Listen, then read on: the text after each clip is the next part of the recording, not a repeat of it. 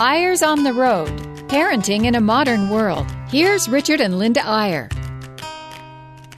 Linda, you know, they say that the best part of the two best parts of travel is leaving and coming home. Yeah, absolutely. I agree with that. Um, it's we, fun to leave, but it's fun to be back home. It is, and finally to some warm weather in Utah. Wow, we've been well, we've been hot, cold, hot, cold where we've been, but um, it has been really a cold week in Utah, and um, we we snow, got we, blizzard. We, it was cold in Moscow in Russia, and we thought, oh, it'll be nice to get back to the springtime and in Utah, the mountains of Utah, and we got here and it was three degrees colder than in Moscow. yes, it was. it has really been cold and uh, a blizzard too. I mean, we we're up in the Park City area right now, and there is a blizzard every other day here all winter, which yeah, is I think great. We're done now, which though. is great. I think, yeah, I think I think winter is losing its icy grip. I think it is. Anyway, to the point. We wanted to talk today and discuss a little bit with you the idea of families really needing other families. You know, it's it's sometimes parenting is a lonesome process, and and the tendency of parents is to think, oh man. I'm stuck here in this house with these kids, and I've got problems that no one else can understand, and I'm on my own, and I'm kind of isolated, and I don't know what to do. And so a lot of our work over the years has had to do with getting families in touch with other families because there's something about sharing the conundrums of parenting and the concerns and so on and realizing that you're not the only one facing these things. It's a kind of a form of commiseration, I guess. And it really helps people. Actually, that's what Joy School has been over all these many years this program where you know, uh, moms, sometimes dads, but mostly moms get together and form a group, a parents group, a moms group, and they become the rotating teacher in this preschool program called Joy School. But the interesting thing, and the reason I bring it up, Linda, is that you know, it was developed to help children learn joy, but it has become this great thing for, for moms to get together and families helping families, being involved with the, the children of your best friends. Yeah, it really has been a fun thing through the years. We just developed a an updated version last year, and we've found so many moms who are doing a great job. In fact, uh, we just came from New York City where um, one of our daughters in law is doing a group. There are two groups right there because um, it's just, it's kind of easy to get together. I mean, they are in the same neighborhood and they walk their kids to Joy School. And we have had people in New York who've taken two or three buses to get to friends, but there's a big um, group of really terrific parents on the Upper West Side in New York City right now, and they do a great job with their kids and with friends, being in touch with each other as as friends. It's really pretty fun to watch. So the title of today's Eyres on the Road is families helping families. And we'll, we'll get back to joy schools and other ways that families can integrate their parenting. But we wanted to start off with a little different meaning of the term families helping families. Um, one of the things that, that a lot of people, more people now are doing, I think, than ever before, it's almost like a little growth industry in a strange sort of way. And that is taking children, going as a family to a third world location and doing some humanitarian work, trying to be a part of the solution for those who are very, very poor, among the poorest in the world, and and helping to build a clinic or to build a school or to build an irrigation system or to figure out a way to help the poorest of the poor have at least a subsistence form of life and not be in the kind of abject poverty that actually destroys the chance of having a good family. You know, and you don't have to go have to go. We've done mostly in third world in uh, Bolivia and in uh, Africa and India, and some in Mexico in the um, deprived parts there. But but you don't have to go very far to find people mm-hmm. like that. I mean, there are families in the in Appalachia who are as desperate as the ones in Africa. And so it really will be fun to see um, what we can talk to you about today to convince you that it is so amazing to get involved. Of course, refugees refugees are great, and for families helping these refugees, we also have a daughter who um, is living in Ogden, Utah, which she loves. She has five kids. Uh, her husband is the bishop uh, in the area, and they find things to do two blocks away that you can't believe. Homeless shelters and feeding the, the, the homeless, well, soup just kitchens, people are or, or needy just, and- just individual people who are needy. But the point is that the beginning for this discussion really is that so many of the parents that we speak to and interact with around the world, it's really a universal thing, are, are mostly concerned, their biggest concern is the entitlement attitudes of their, of their kids. Kids who sort of grow up in privilege and think that the world owes them a living and that they deserve to have everything their friends have and they should have it right now without having to wait for it or without having to work for it. And we're asked constantly by parents, how do we break that attitude down? How do we re- renew in our children appreciation and gratitude for what they have and and the incentive to, you know, help other people? And there is no quick fix, obviously, but but the closest thing to a quick fix, I would say, Linda, is you know, take the kids into a setting where they're so far out of their comfort zone. And, and that's almost a double meaning. They're out of their comfort zone. They're also away from their comforts. They don't have their screens and their smartphones, and they don't even have electricity if they're in some of these third world locations. Now, many of you are way ahead of us on this. You know this, but when I said a growth industry, what I meant is there's more and more humanitarian groups now who actually specialize in taking a first world family, a reasonably, um, I mean, comparatively, we're all wealthy compared to these third world locations, and to put together what is usually called an expedition, where you'll go to a particular village. And like Linda said, I mean, some are very close, Mexico and so on, and, and even parts of this country, but a place where there's a project already set up. So you don't go in and aimlessly try to help people. You go in and in a week's time you, you build a school or you build a clinic or you create an irrigation system or you build a cistern to catch rainwater or whatever. And the best of these programs always involves the village people and you work side to side. Your kids work side to side with kids from these villages and work on this project. And of course, the reason should be to help people who need help, but, but at least as important a reason, and honestly, sometimes the real motivating reason is you want to help your own kids to get out of this entitlement mentality and to see how so much of the world lives so that they regain their gratitude and their perspective. Well, I think we've done this several times with our kids, and now our grandkids are starting to go. Um, I think the the people that are really helped is us.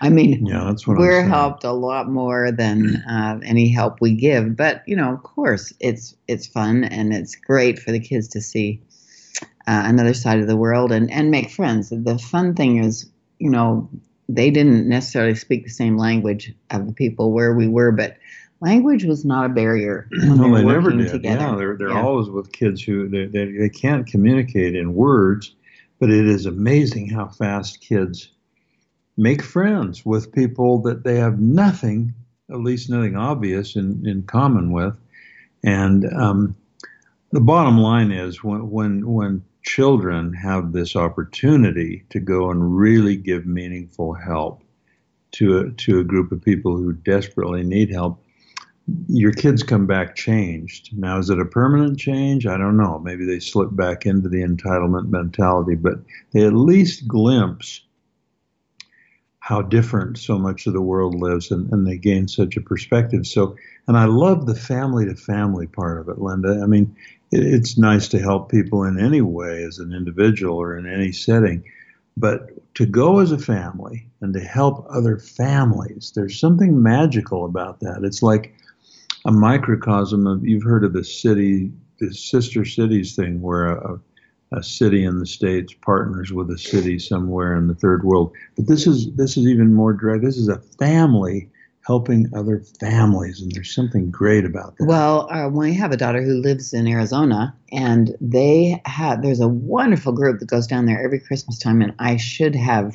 They just go right across the border. They just put food in their vans and they drive across the border and they go to a place where there is a project ongoing. Like you said, they're building a house for somebody. It's like a habitat for humanity, right? Thing. And everybody works. They t- they take kids down to seven or eight, I think, because there are things, little things that they can do, and make friends with those kids is as important as the work sometimes. But there are so many families pitching in there, and then they get to see the house that the people did last year because you can't let's face it you can't in a few days build a whole house but they have an ongoing project there. So the ones that um, finished a house last year present it to a family and they get to see the ceremony.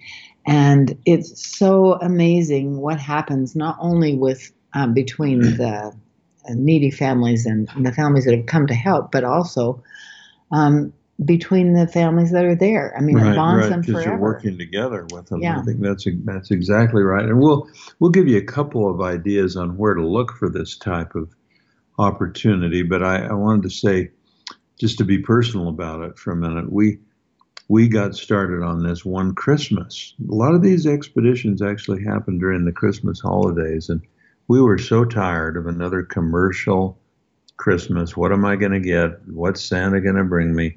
which really feeds this entitlement attitude in a lot of ways.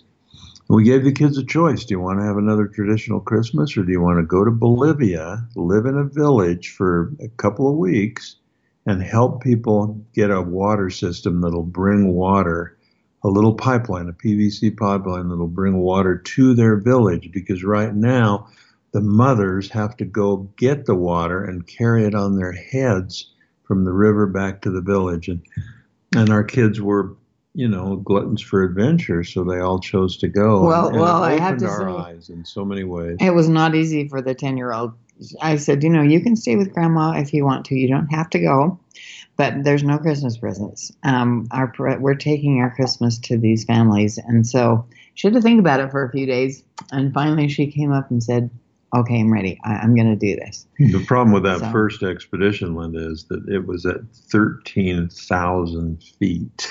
Yeah, it on was. the altiplano of, of Bolivia. And uh, I've never had such a hard time breathing. oh, my, life. Oh my goodness. We couldn't breathe. The villagers met us. They had a little table on their heads and and confetti, throwing confetti at us and everything. And then they want us to dance to their village. It was about a mile in on a dirt road. And I thought I was going to die. I thought I was going to die. I couldn't breathe.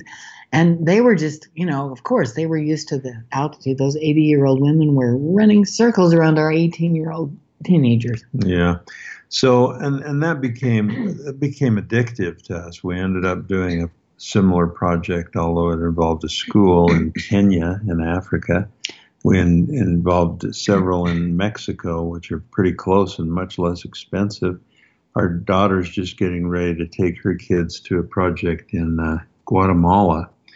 And so the main thing is that uh, well, you can do this. You can do this. And, and, and here's the bottom line before we go to break it's not expensive. I mean, people say, oh, how could you ever go there? Well, it's it's relatively. I mean, it, it, we we figured it cost less to do this Bolivia and the Africa trip than it did to go to Disneyland because once you get it, all you have to get is a flight, and once you're there, there's no cost. You're living. Well, you do because have, you're sleeping on the floor. no, honey, you don't. A, you have to be realistic. Hut. We did help with the cost of building a cistern or whatever it is that you're doing in the village, which is great. And we had kids raising money to help with school desks. Uh, they went around and painted numbers on curbs all over Salt Lake to raise money so that they bought yeah lumber. if the kids help raise the so. money it means even more to them let's go to a brief break and, and we'll tell a little more about how to get in touch with some of these if this is an interesting idea to your family but we'll also shift to another meaning of families helping families and talk a little more about joy school and getting together with other families to enhance your own parenting so right back after this break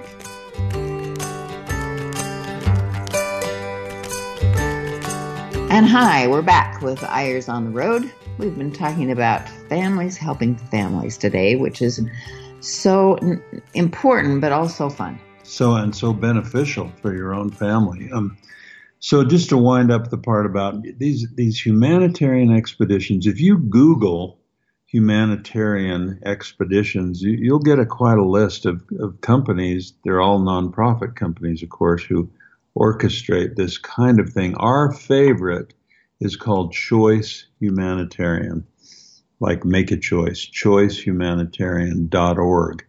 And it's run by friends of ours. We were on the board for many years and they do projects in Nepal and in Guatemala and in Mexico and several other third world locations and you can look at that one and maybe you may find others that are closer to your home or whatever if you if you google it. And you also we also have to mention uh, rising star uh, outreach.org uh, it is an amazing program uh, they have a little bit of trouble with the government letting volunteers in off and on, but I think they're on right now. This but is Southern India. This is Southern India uh, working with leprosy affected families. The leprosy is not contagious, but the problem is that they will not let these um, children go to school. If anybody in their family has ever had leprosy, parents, grandparents, well, they become they become untouchables. They become, they become the untouchables and members of the lowest so we have a wonderful friend who went in and saw that and said, "Nope, we're not doing this. We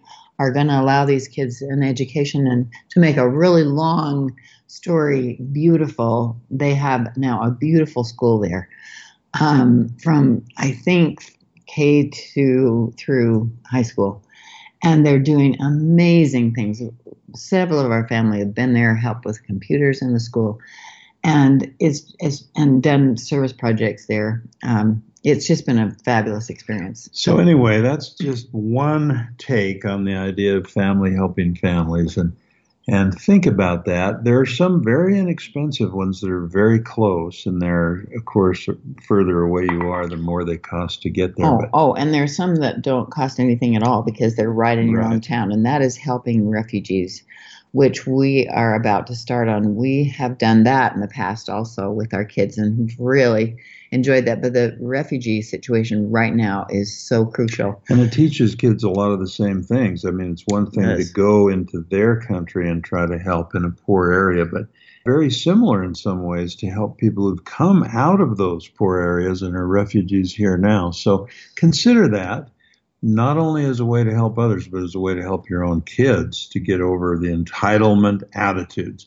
Now, Another meaning for the idea of families helping families is what we alluded to in the first half of the show, and that is that the more families get together, especially as their neighbors and, and sometimes relatives and and kids, you know, the, the interesting thing is, Linda, I don't particularly like the phrase because it's a little bit trite, but it takes a village to raise a child. One one really good meaning of that is you never do all your parenting alone.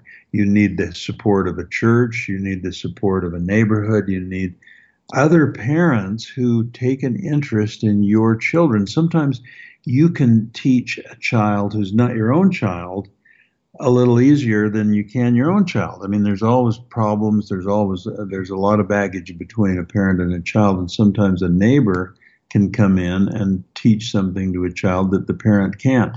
And, and when you start organizing that kind of mentality by having a joy school group or by having a neighboring parenting group or by having a mother's group or a dad's group that gets together and talks about things, um, that's a fabulous thing. One of the things we do, you know, a lot of you listeners know we give a lot of speeches to parents, but what you may not know is we also sometimes do smaller things called forums where we're just together with, with a group of friends and we talk about their relationships with their children and with each other's children in the group.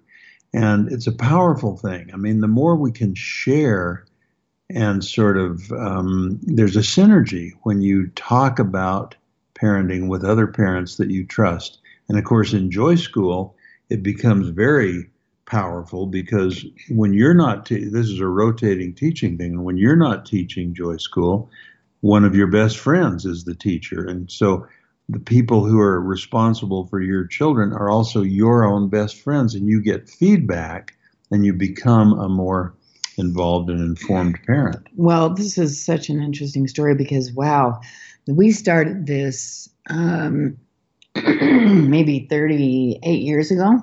Yeah, we Joy School's been going now um, for nearly 40 years. And when we started, it was so hard. It was like pulling teeth. We got this idea, and it kind of felt like it came from heaven. Just I get people together and have them talk about their their children should enjoy life and not be pressured to learn square roots when they're three or whatever. It was almost a backlash against early pushy academics. And um, it really was pretty amazing. We sat on the phone and just begged people to come for preschool to parents. for preschool parents yeah. to come to meetings to talk about this to figure out how they could make it work. And it just felt like oh man, it was so hard. Well, it was a new idea. People people sort of thought, well, my options are to keep my kids at home or to send them to a commercial preschool.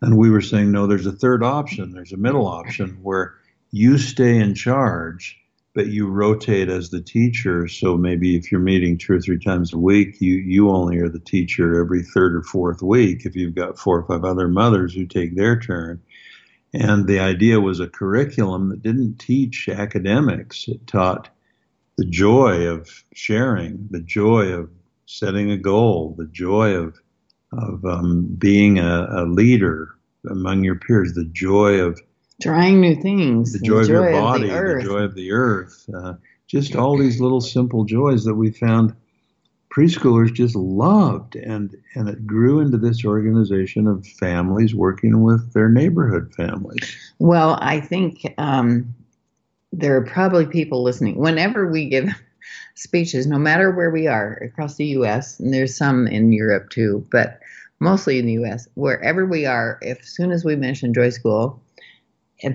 eyes light up and you know moms are raising their hands. Dads did it sometimes too. And it, it's pretty amazing how that just went like wildfire. We did not advertise at all. It just went by word of mouth, and we had we had had maybe two hundred thousand families. Yeah, we figure this. maybe a quarter of a million families yeah, now, have, now done, maybe. have done Joy School, and of course, one of the early attractions of it. I mean, it's funny how things evolve, Linda, because one of the early attractions of it was that it was cheap, and it still is. I mean, commercial preschools are terribly expensive and moms would say, "Well, gee, I can, I can, if I'm one of the teachers, and if it's like a do-it-yourself Joy School, and we get the curriculum from uh, the Eyres or from the Joy School organization, we can do this for like a twentieth of the cost of uh, a commercial preschool." So that was part of the initial growth.